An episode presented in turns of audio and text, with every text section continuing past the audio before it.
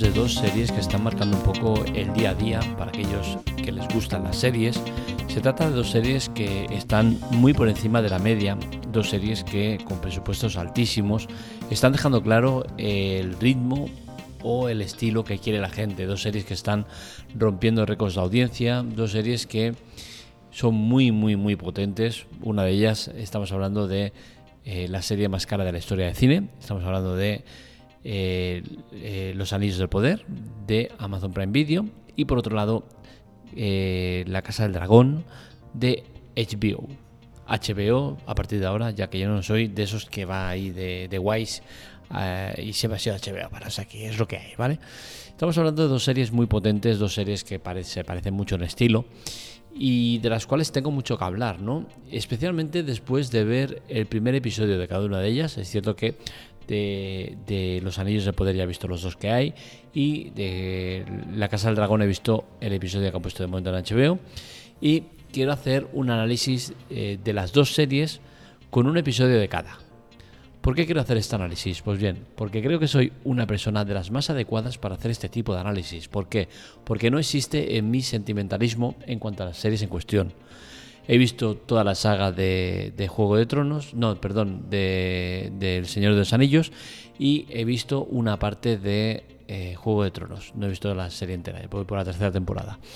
¿Qué sucede? Que ni soy fan de Juego de Tronos ni soy fan de eh, El Señor de los Anillos. Ninguna de las dos me gusta, las dos eh, me acaban aburriendo, son demasiado extensas en personajes, me cuesta seguir el ritmo.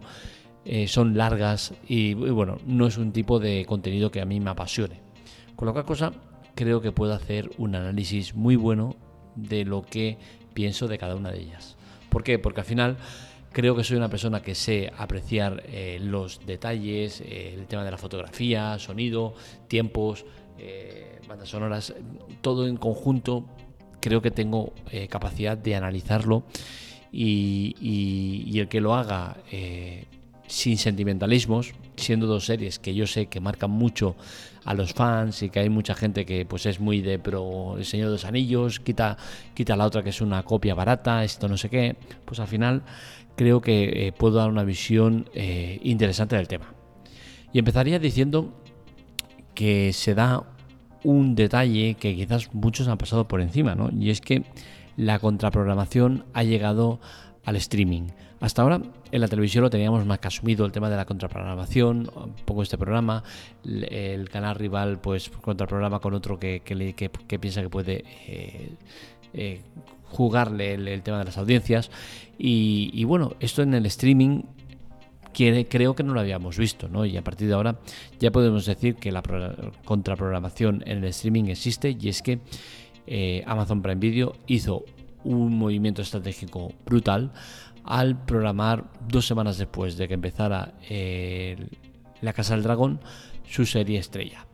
¿Qué sucede? Que HBO consiguió que su serie pues estuviera arriba del todo en cuanto a índices de audiencia, récords de, programa, eh, episodio más visto de la historia de HBO y estaban empezando a coger un ritmo muy bueno, a lo que apareció ya Amazon Prime Video dijo, oye, nosotros tenemos la serie más cara de la televisión, es una serie que de estilo es muy similar, pues oye, la metemos ahí y nos aprovechamos de esa audiencia que está al pico más alto porque la mayoría de ellos también tienen Amazon Prime Video y conseguiremos arrastrarlos a nuestra plataforma. ¿Qué sucedió? Pues que así fue y a día de hoy la serie de Amazon Prime Video es la que tiene todos los récords de audiencia y todos los números son favorables a ella. HBO no va mal, pero sí que es cierto que, sea por esto, sea por otros motivos, eh, la cuota de pantalla bajó. Bajó, se estancó o como quieras llamarlo. ¿Qué hicieron los de HBO? Pues hicieron un movimiento estratégico de nuevo histórico, que fue el de ofrecer el primer episodio totalmente gratuito. A través de su canal de YouTube lo puedes ver totalmente gratuito, sea o no de HBO. Son movimientos que marcan el de venir de las series. Son dos series que son muy caras, como hemos dicho, y eh, ambas plataformas intentan proteger su tesoro a toda costa. Eh, los números son interesantes. ¿no? La Casa del Dragón cuenta con un presupuesto de 200 millones de dólares, mientras que Los Anillos de Poder cuenta con un presupuesto de 465 millones de dólares. Increíble, esto hablamos de una sola temporada. No sabemos las intenciones que tiene HBO con la serie de La Casa del Dragón, entre otras cosas porque HBO está en un profundo cambio continuo en el cual pues el año que viene se va a fusionar con otra empresa y puede ser que los nuevos que entren tengan mucho poder de decisión y digan que esa serie no cumple con los eh, requisitos que quieren de, serie y se la quitan del medio, cualquier cosa, ¿no? Entonces, pensar a largo plazo en algo de HBO es complicado. Sí que se sabe que la serie de Amazon Prime Video tiene intención de ser una serie de cinco temporadas, con la cual cosa tenemos argumento de historia para rato, ¿no? Veremos cómo acaba el tema y lo que sí que podemos decir es que ambas series tienen una ambientación similar, pese a que tocan géneros que son diferentes, acaban siendo muy parecidos. Eh, la Casa del Dragón está ambientada 200 años antes de toda la historia que vimos en Juego de Tronos y El Señor de los Anillos está ambientado en unos 2.000-3.000 años antes de todo lo que sucede en las películas de El Señor de los Anillos. Después de ver el primer episodio de cada una de ellas, ¿Con cuál me quedo? Pues bien, hay que tener en cuenta un tema. Si me tengo que basar en, lo que es eh, la ambientación, decorados, efectos especiales, eh, banda sonora, personajes, eh, tiempos, todo, seguramente la decisión tendría que ser la de los anillos de poder, ¿no? Creo que, que sería lo más justo, ¿no? Pero el tema está en que yo priorizo otras cosas, ¿no? Y partiendo de la base que ninguno de los dos géneros me, convence, ninguno de los dos eh, productos me acaba de, matar, pues valoro otras cosas, ¿no? Y, y, tengo que decir que La Casa del Dragón me ha gustado más. Me ha convencido más porque tiene más violencia, yo soy de, que me gustan las series de violencia, eh, tiene mucha más violencia, más explícita. El tema del sexo, a mí sinceramente me da igual, ¿vale? Porque para eso me cojo una película porno y acabo antes, ¿no? No, no soy de los que eh, prioriza una serie por el contenido sexual o el alto contenido sexual, que es uno de los argumentos que se usa para desprestigiar normalmente al tema de Juego de Tronos, ¿no? Se habla de siempre que es una copia barata de, El Señor de los Anillos, bla, bla, bla. Yo no soy de los que usa ese argumento como, como medio para desprestigiar o para alabar una serie y tengo que decir que en, este caso pues no es eh, lo que me, lleva a determinar que me gusta más La Casa del Dragón. Me gusta más porque eh, ha generado en mí más sentimientos de, querer más, de, de pensar en, hostia, a ver si sigo eh, Juego de Tronos porque me está molando eh, el, tema de los, de los dragones, eh, de cómo llegan al trono los que llegan, tal y cual, ¿no? Entonces al final, el que a mí una serie me genere cosas, mm, lo priorizo a otros temas como todo el tema de, iluminación, imagen, sonido, demás, ¿no? Creo que para mí es mucho más importante eso que no todo lo demás. Y después de ver dos episodios de Los Anillos del Poder, tengo que decir que me queda igual. Sí que mientras lo estaba viendo digo, hostia, que vaya mega producción, qué bien está hecho, qué todo, pero acaba el episodio y me quedo igual.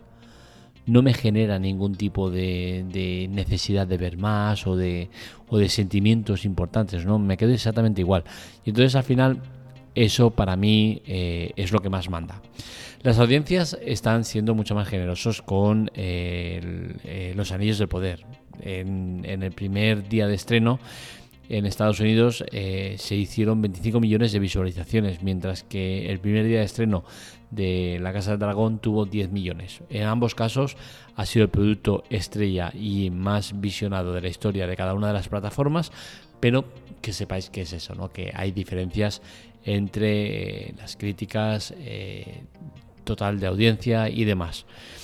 Hablando de críticas, tengo que decir que hay que filtrar mucho las críticas profesionales de las críticas de aficionados, ¿no? Y es que al final vemos cómo eh, Los Anillos del Poder tiene unas críticas feroces, brutales en negativo, y todas son de cosas que son realmente absurdas, ¿no? Que si hay un elfo negro, que si la protagonista es femenina y no puede ser, y es que, bueno, temas así que dices, hostia, ¿en serio? ¿A día de hoy seguimos así? Pues sí, seguimos así y por desgracia en muchas webs dedicadas al, al tema, pues las valoraciones se cuentan de esta manera y genera que las series tengan valoraciones más o menos positivas dependiendo de los argumentos que se tomen en cuenta como estos, que me parecen bastante absurdos. ¿Qué más podemos contar de la serie? Pues bien, eh, son dos series que son largas, lentas, eh, aunque ricas en contenido. Son de mucha acción, pero son de corte lento, de corte vamos poco a poco cociéndolo. Y, son dos series que duran una, hora y pico cada episodio. Y son dos series que hay que verla con calma, con paciencia y, muy atento a lo que estás viendo, ¿no? porque si no te puedes perder cosas importantes. Por todo ello ya os digo que ninguna de las dos me convence, pero entre las dos, La Casa del Dragón a mí me gusta mucho más. Ya os digo que dejo de lado presupuestos, eh, calidades y de historias. A mí lo que me gusta es que un producto me entretenga, me motive y me den ganas de ver más y que genere luego pensamientos y, y run run en mi cabeza. Y eso lo ha conseguido la Casa del Dragón y no los Anillos de Poder. Así que no tengo claro si voy a seguir viendo ambas series o si voy a dejar pasar el tiempo y esperar a que termine la temporada, que será sobre eh, octubre, creo que ya acababan las dos temporadas, más o menos por el mismo tiempo, con una semana de diferencia y eh, quizás espero a octubre para ya verla del tirón entera. Y es que a mí me gusta ver las series en los tiempos que yo marco, no los, series que los tiempos que me marcan las plataformas en las cuales dan esas series. ¿no? Con la cual cosa veremos lo que hago, pero ya os digo, a mí ninguno de los dos productos me convence, aunque sí que eh, puedo ver y detecto muchísima calidad en ambos productos, tanto el de HBO como el de Amazon Prime Video. Son dos productos muy muy potentes, dos productos que ponen el listón muy alto, que demuestran que el público sigue esos productos que están trabajados, que les gusta. Y, son dos series que creo que van a dar mucho que hablar y van a tener mucho recorrido porque son los dos productos estrellas de ambas plataformas. Hasta aquí el podcast de hoy, espero que os haya gustado. Este y otros artículos los encontráis en la teclatec.com. Ya sabéis que es importante que colaboréis con nosotros. Para ello os dejo ayuda y chollos abajo las notas del episodio. Ambos son temas relacionados con Amazon, totalmente gratuitos, no os cuesta absolutamente nada, no tiene ningún tipo de permanencia, ni coste adicional, ni nada por nada. Podéis probarlo tantas veces como queráis, más, menos, a nosotros nos da igual. Al final os ofrecemos productos totalmente gratuitos y en vuestra mano está usarlos más, menos o nada. Pero sí que con cada activación a nosotros Amazon nos da una bonificación que sirve para mejoras de la web. Lo dicho, un saludo, nos leemos, nos escuchamos.